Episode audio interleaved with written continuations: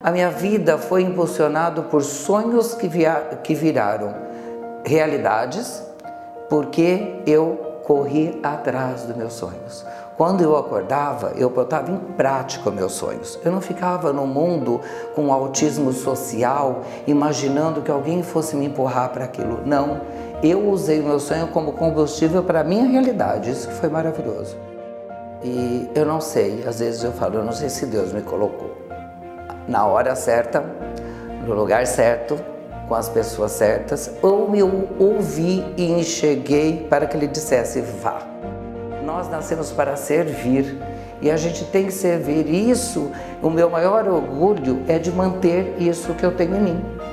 De onde eu nasci, de onde eu vim, eu não posso esquecer nunca disso. Isso é o meu grande orgulho que eu tenho hoje.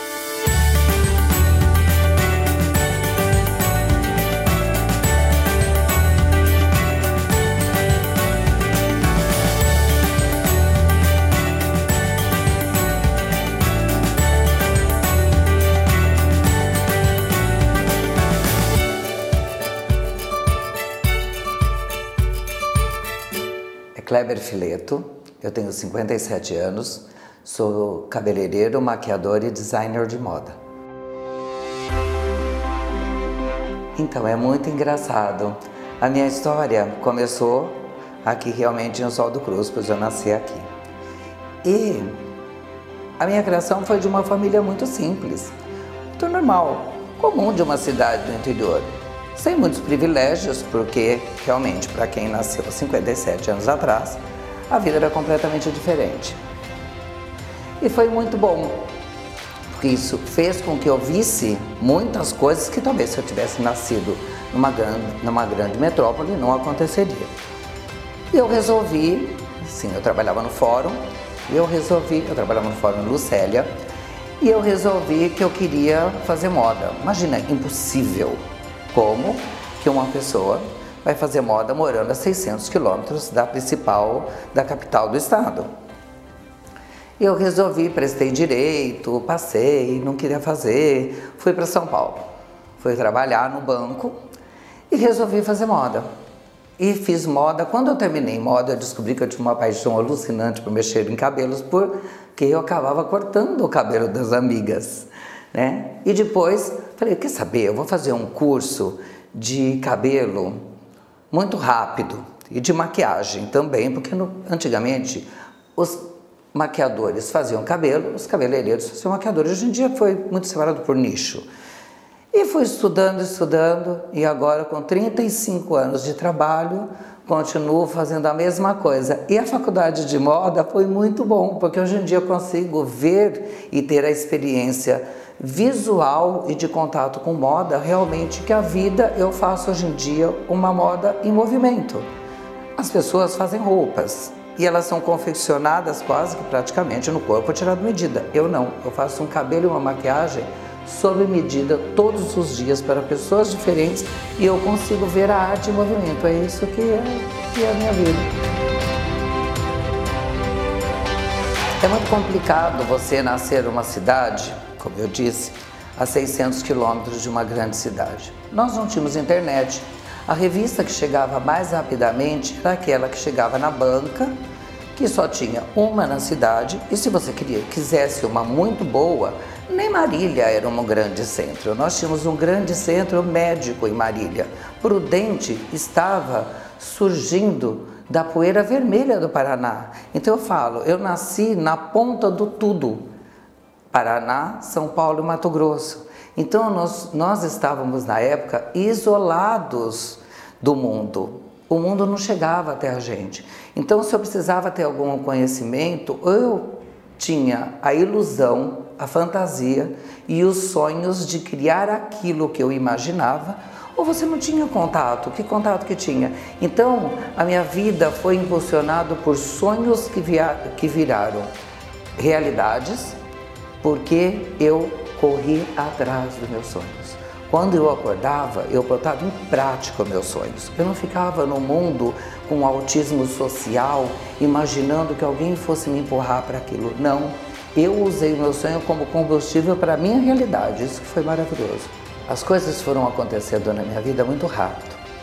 E eu não sei, às vezes eu falo, eu não sei se Deus me colocou na hora certa, no lugar certo, com as pessoas certas, ou eu ouvi e enxerguei para que ele dissesse vá. Eu até agora não consegui.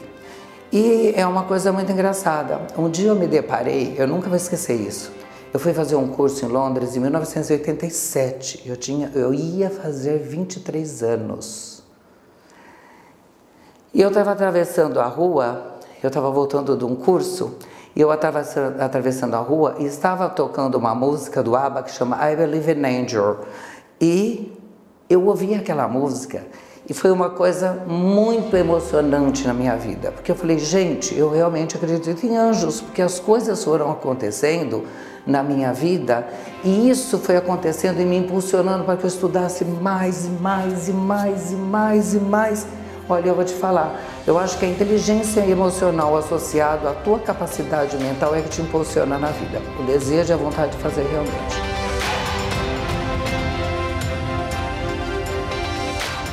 Olha, eu sempre falo, nós temos três fatores. Independente da religião, da crença, da fé que você tenha, todo mundo acredita que nós temos um dom. Eu acho que esse dom é associado muito à descoberta rápida do que você quer ser e o que você significa no mundo. Eu acho que isso é o teu propósito.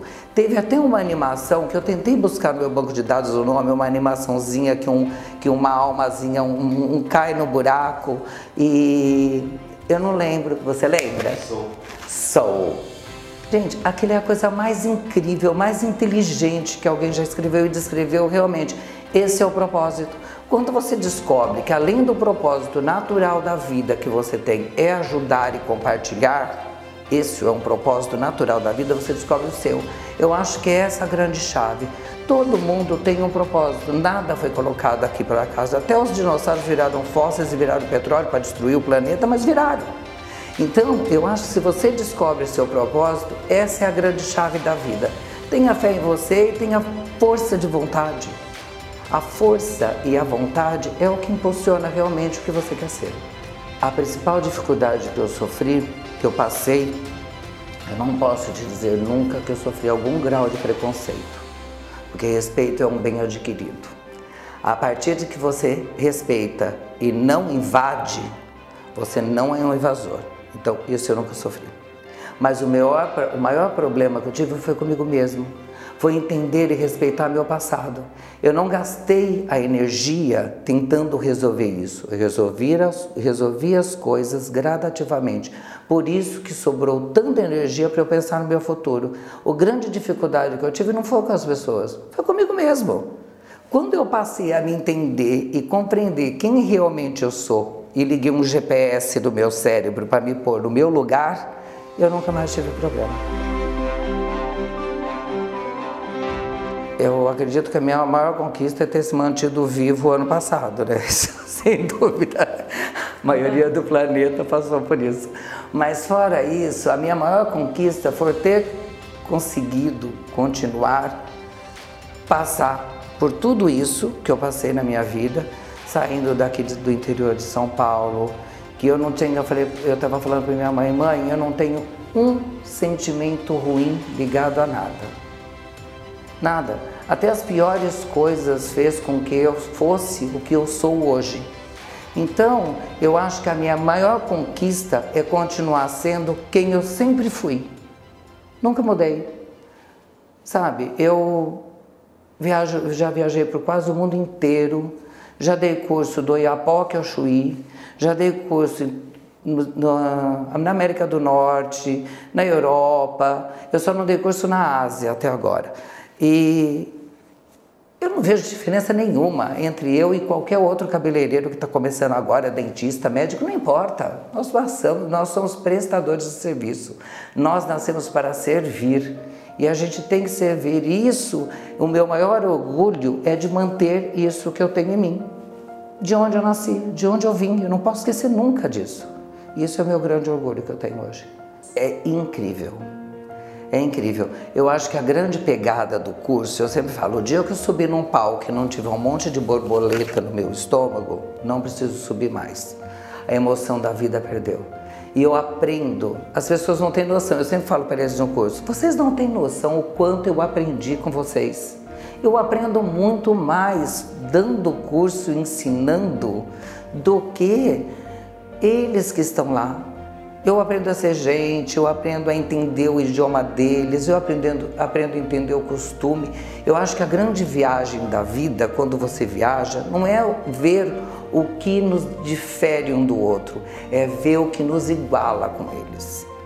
Então, quando você vê que as pessoas são todas iguais e os problemas fomos nós que criamos, é maravilhoso. Eu amo dar curso, eu amo dar curso. Agora eu dei um tempo, mas que eu tenho que ficar mais com meus pais, mas os cursos são maravilhosos. Uma coisa incrível que assim, eu não posso dar conselho porque a gente não, não faz esse tipo de coisa, mas é uma dica. Quando as pessoas saem do lugar de onde elas nasceram, independente de coisas ruins ou boas que aconteceram, voltem.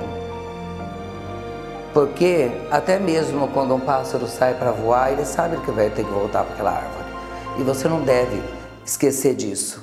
Não gaste energia com o seu passado, porque senão não vai sobrar nada para o teu futuro. Resolva ele. Faça as pazes com ele. Daí você vai ser uma pessoa muito mais feliz. E assim, toda, toda vez que eu tenho um problema muito sério, que eu estou muito cansado, que eu estou estressado, eu não quero ir para Paris, Nova York, Dubai, Roma. Não, eu quero vir para Oswaldo Cruz, que é aqui que eu tenho que pisar na minha terra.